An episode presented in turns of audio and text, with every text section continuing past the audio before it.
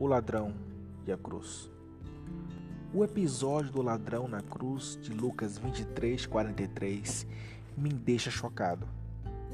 No texto está exposta a verdade de quem nós somos e como devemos ser. Enquanto Jesus sofria, um dos malfeitores zombavam de Jesus com piadas de mau gosto, do tipo: Se você é o filho de Deus, então desce da cruz e salva a ti mesmo e a mim também.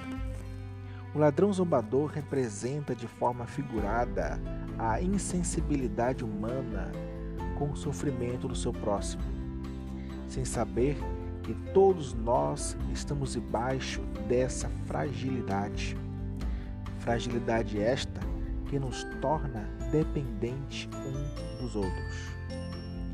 O mesmo não viu que tanto ele como Jesus estavam pregados na mesma cruz, condenados à mesma pena de morte.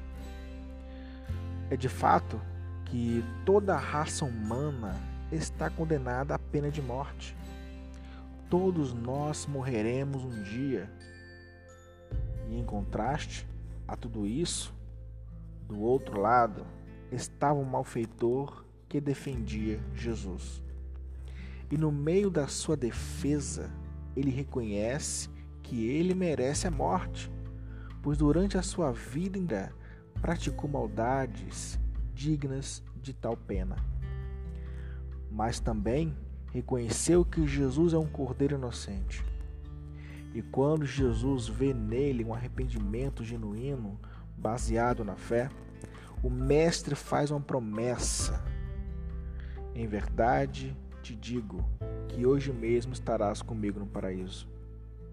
É na cruz, amados amigos, que Deus revela a sua justiça.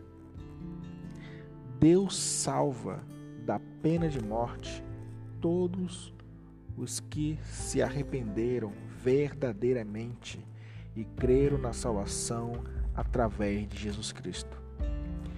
Diante disso, precisamos fazer uma análise simples sobre quem nós somos: o ladrão zombador ou um ladrão arrependido que encontrou em Jesus o seu conforto.